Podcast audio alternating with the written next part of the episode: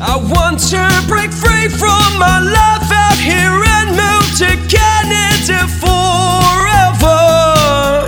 Good day, ladies and gentlemen, boys and girls. This is Joy Stephen from IRC News coming to you today from the City of London, right in front of the Buckingham Palace.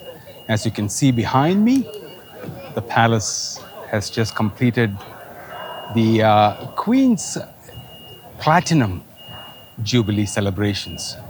Today is the 7th of June 2022, and I'm coming out with this data analysis release by IRC News, coming out through the Polinsys efforts for all of you. This video may be of interest to foreign nationals and Canadian temporary residents working as pharmacists with NOC code 3131 jobs. We are talking about the AIPP program selection in 2019 and 2020, which will give you some understanding on the number of people being selected in this NOC category for the AIPP program every year.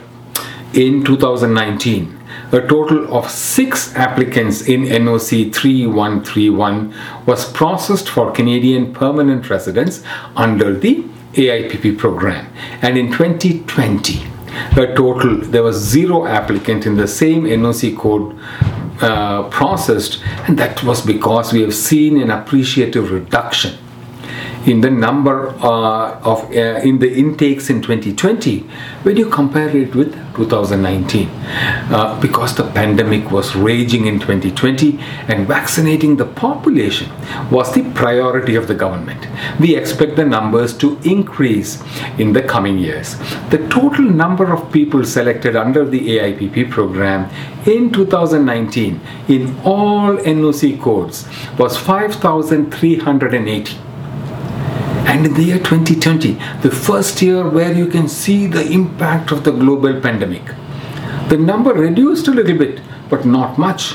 It was still at 3,234.